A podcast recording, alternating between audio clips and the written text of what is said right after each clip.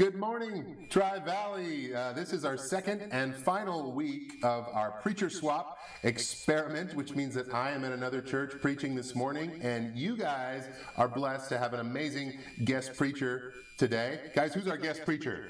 Brian Sandine. Yes, it's Brian Sandine from the San Leandro Church of Christ. Well, I have to say, hands down, greatest introduction I've ever had.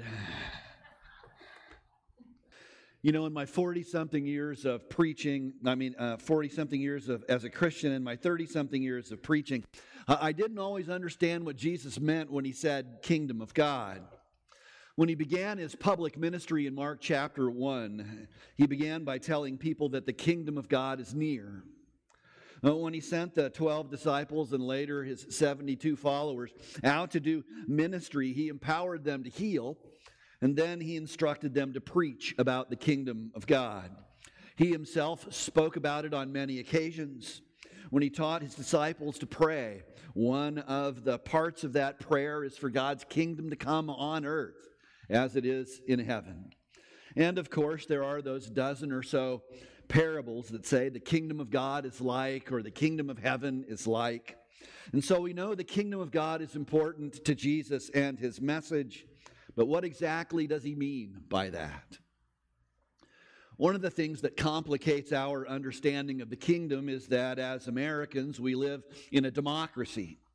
We have never lived under a king, so we know very little about what a kingdom is like. And even kings and kingdoms today are a bit different than they were in the ancient world. So let's stop and think for a moment about what we do know. Maybe the kingdoms that we know the most about are the Babylonians, the Romans, and then the, the British Empire, a little closer to our time. And those kingdoms had a couple of things in common. First, there was the king. Kingdoms are ruled and defined by the king. That's why they're called kingdoms, right? And, those kings have absolute power and authority. They can do what they want, when they want, wherever they want, no matter what. They demand complete allegiance. No one is their equal. Anyone in their presence must humble themselves if they are admitted to the king's presence at all. There is no one like the king. And so the king, his, his image, his will, his place, his importance, his efforts, his principles, his person, all of those things shape the kingdom and are to be respected at all times. Kingdoms are ruled and defined by the king. The second thing about those, those kingdoms is that, uh, is that their empire spread. Each of those kingdoms we mentioned expanded to rule over parts, if not all, of the known world at the time. So the Babylonians possessed everything we know as the Middle East today. The Romans conquered the Mediterranean world from the Middle East to Britain. And the British Empire colonized nations from Europe to Africa, from Asia to Australia, from North America to islands all over the globe. Now, because of this, when we think of kingdoms today, we tend to think in terms of geography. How much and which territory does a king have? And while that's part of it, a kingdom is more than mere geography. In fact, kingdom really refers to the reign or the rule of a king, which transcends physical places. Because a king cannot be everywhere at once to ensure that his will is done and his policies are carried out, he must rely on representatives who support him, officials who defend him, and then people who follow him. What's more, all of those people must be willing to do that, whether they like it or not, or the kingdom will collapse, as all human kingdoms have done at one time or another. And so, a kingdom is, and a kingdom really exists when people allow the king to rule on the throne of their heart and then give their allegiance by the way that they live.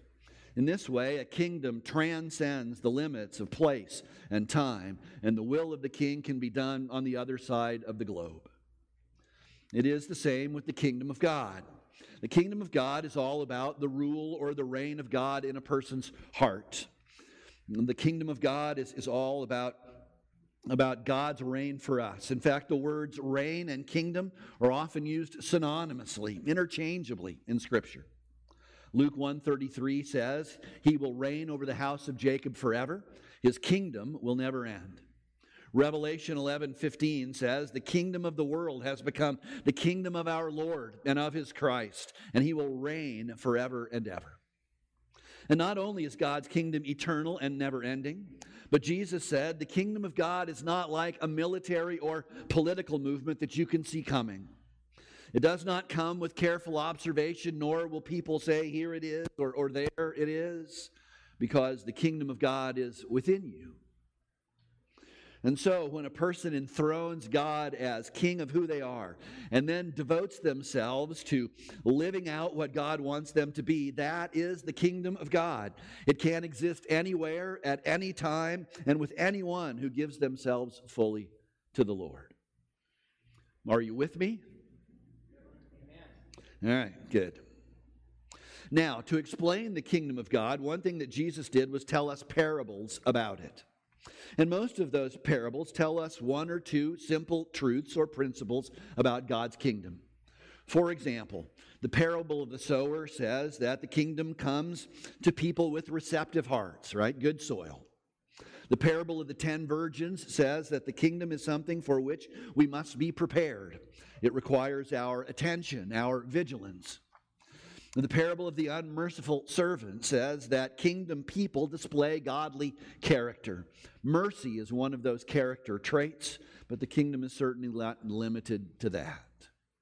The parable of the hidden treasure and of the pearl of great price explain that the kingdom is of incredible value. And the parable of the talents says that the kingdom involves investing ourselves in God's purpose.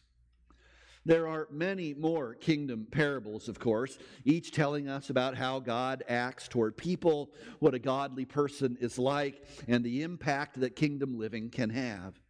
So there are all kinds of things that we can learn about God's kingdom through the parables. My parables for today come from Matthew 13, 31 through 33. There are two of them with the same message, and they say this. The kingdom of heaven is like a mustard seed, which a man took and planted in his field. Though it is the smallest of all your seeds, yet when it grows, it is the largest of garden plants and becomes a tree, so that the birds of the air can perch in its branches. And the kingdom of heaven is like yeast that a woman took and mixed into a large amount of flour until it worked all through the dough. Now, if I were to ask you what the basic principle or basic point of these parables is, what would you say? Well, I think Jesus uses these parables to say that once the kingdom of God is established, it will grow tremendously. Once it is planted in the ground, once it is worked all through the dough, it will become an unexpectedly large plant. It will become a full loaf of bread. The kingdom of God grows dramatically. And if you have and if you have been a Christian, or, or even if you're not yet a Christian, but you're testing the waters with Jesus, you know the truth of this parable. Because I am confident that, that just like me, your life is no longer the same as it was before you began to follow God. In fact, it has grown and changed in all kinds of ways. Every once in a while, we can stop and look back at where we once were and know that we are not the same people that we used to be. And so the kingdom is, and it really exists. Sorry.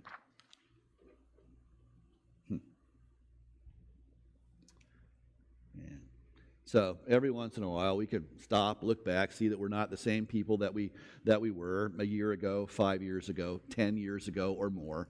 The kingdom of God grows dramatically. Now, while that seems rather simplistic, I actually think it is quite important for us. And so, in the time that I have left today, I want to talk about two ways that the kingdom of God grows that are relevant for us. And in both places, the kingdom of God grows because the kingdom never stops coming, never stops advancing. It is always on the move. First, the kingdom grows and never stops coming because God is always at work to extend his kingdom in the world. The history of the kingdom of God on earth is the story of God's continued attempts to offer his kingdom to people so that we might participate in it, share it, and its mission. Unfortunately, running parallel to God's attempts are people's efforts to run the kingdom of God their own way. And that is why God has had to make different attempts over and over again. He has had to try in different ways to extend us his kingdom. It began in the Garden of Eden when God created a beautiful world and everything was perfect.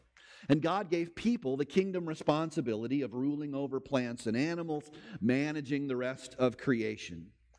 But Adam and Eve thought that paradise would be even more perfect if they could have it their own way. And so they ate the forbidden fruit, and nothing was ever perfect again. Well, as life went on after the Garden of Eden, God continued to extend us, the kingdom, through individual relationships. And there were faithful folks like Abel and Enoch and Noah. But as godly people began to die, evil and wickedness grew in the hearts of others. And it wasn't long until Genesis 6 tells us that every inclination of the thoughts of man's heart was only evil all the time. And so we had the flood. After the flood, we had the Tower of Babel. Instead of spreading out over the earth, the people were scared of being scattered, and so they decided to stay in one place and build a city.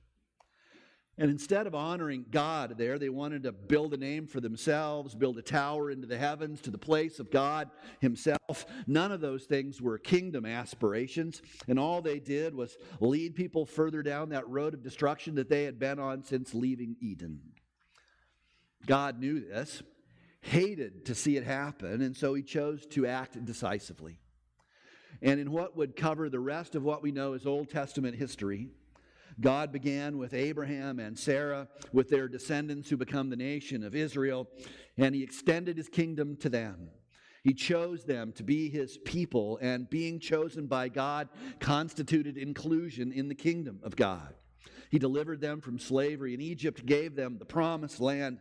Those were all kingdom gifts to Israel. But God's intentions didn't stop with Israel. While he blessed them and made them his own, he also called on Israel to help him share his kingdom with other nations too. A light to the nations, he, he wanted them to be. Now, unfortunately, Israel was never very good at being that light. At times, their selfishness and pride got in the way. At other times, they were, they were glad to be the chosen kingdom. They just wanted it to go their way instead of God's. And in time, it would crumble around them. When all of God's attempts to extend his kingdom to people did not work out as God would have liked, he turned to his son, who not only brought salvation to mankind, but the kingdom as well. In fact, it is in Jesus that the kingdom of God breaks into our world like never before. In Jesus, the kingdom of God comes and stakes its claim for human hearts and lives, making it possible for people to live in the kingdom as God designed. In Jesus, we see not only what the kingdom means for God, but also what it means for us. First, as God came in the flesh, Jesus is the prince of the kingdom the embodiment of the kingdom. In everything he does, we see the kingdom come alive.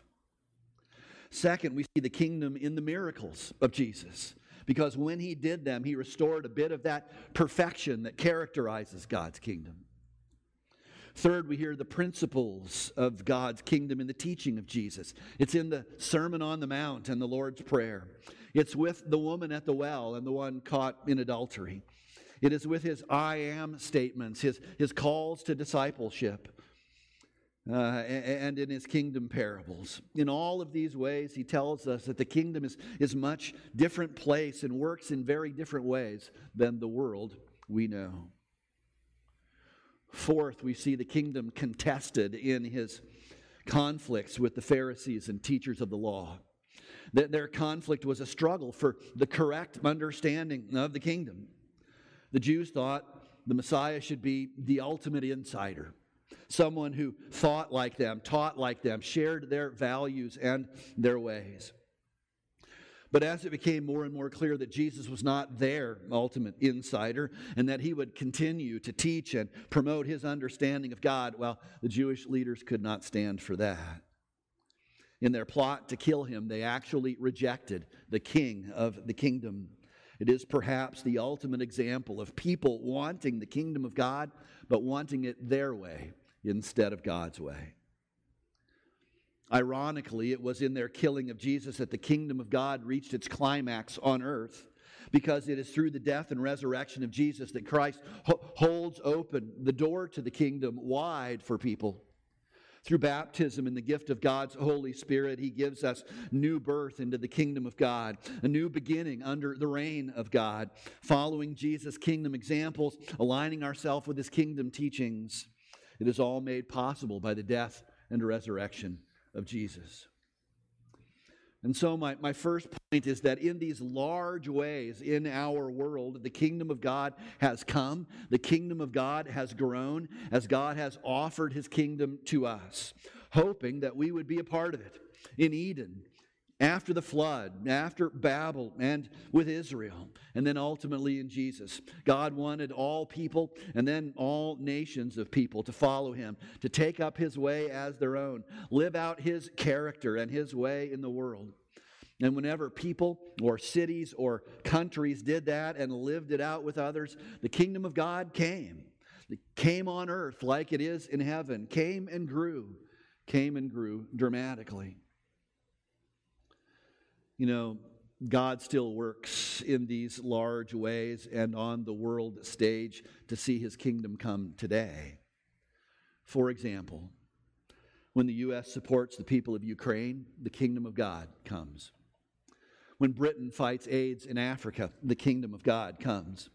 When churches send medical missionaries to Syrian refugee camps, the kingdom of God comes when South Africa gave up apartheid for racial justice and continues to try to make that right, the kingdom of God comes. When the island nation of the Seychelles created an Indian Ocean sanctuary to protect endangered whales, the kingdom of God comes. There is a world full of examples. You see, I mention these things that we don't typically associate with church or spiritual life as kingdom life for this reason.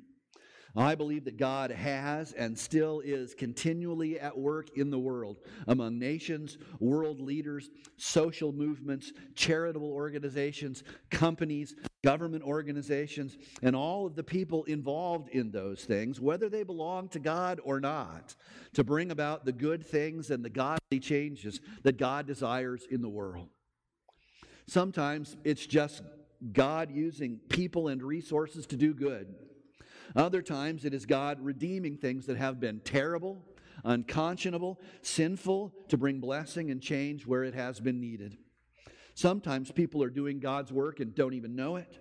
Other times it's followers of Jesus serving in these places and organizations because when they do, the kingdom grows. And when we support those efforts or are involved in things like them ourselves, the kingdom comes, the kingdom grows through us, and it grows dramatically.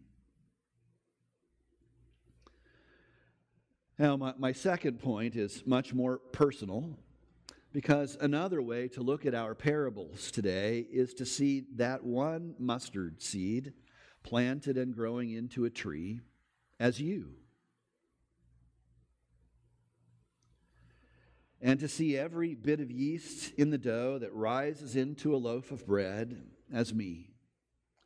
We are the ones who grow as we commit to follow Jesus, and God does his kingdom work through us. And so, in a very personal way, the kingdom comes as we live out kingdom principles on the job, in our families, and in our relationships with others. It, comes in the priorities we set and the decisions we make by which we honor God. It comes as we bring Jesus into relationships we share with others, that they might know us better, and in that way come to know Jesus better too, because his kingdom lives in us. Now, unfortunately, we too can be people who want the kingdom to go our way. And so we must remember that in a kingdom we live under the rule of the king. and his subjects, his servants, his chosen and dearly loved people. You know, our kingdom life is also a matter of obedience, submission, even repentance. And so every time that our devotion to the Lord grows, the kingdom comes. Every time any selfishness, bitterness, or lust in our hearts is surrendered, the kingdom comes. Every time we serve our spouse rather than insisting on our own way, the kingdom comes. Every time thy will be done, not my will be done, the kingdom comes and comes with power. Whenever the will of God is done on earth, the kingdom of God comes. Whenever the will of God is done in a person's heart, a person's life, the kingdom of God comes. Whenever the will of God is done in a relationship, in the midst of a conflict, when a decision is made, when someone is helped, when an enemy is loved, the kingdom of God comes. Whenever sin is resisted, whenever justice is served, whenever joy is celebrated, whenever someone makes peace or promotes peace rather than selfishness, the kingdom of God comes. And as it comes, it grows. It is always growing. I think Jesus spoke so often of the kingdom and wanted us clearly to know that the kingdom of God is within us because, at its very essence, the kingdom resides in a person's heart when God reigns there. It's about a person's identity when they choose to follow Jesus. In fact, it is so much of who a person is that it shows up in their character, in their actions, in their relationships, in their conversations in their willingness to serve someone else and talk about God along the way. That is the only way that you can say, here it is, or there it is. For when the overflow of the heart, the mouth speaks, the feet go, the hands serve. That's when the kingdom of God grows. In all of these ways, it grows. It grows in size and it grows in spirit. God's kingdom is a wonderful thing when we take our place in it, there is great adventure to be had. And so God does his best to have us all be a part in it. This morning, it is my hope that you can see the kingdom of God coming and growing in the Tri Valley Church as God does his work through you as a group, as an organization of God followers who have made Jesus your king. It's also my hope that individually, each and every one of you will continue to permit God to, to rule you over your heart and life, to, to have his way with you, so that in all kinds of ways you might see the kingdom grow in your own life as God desires and grow dramatically. Let's pray.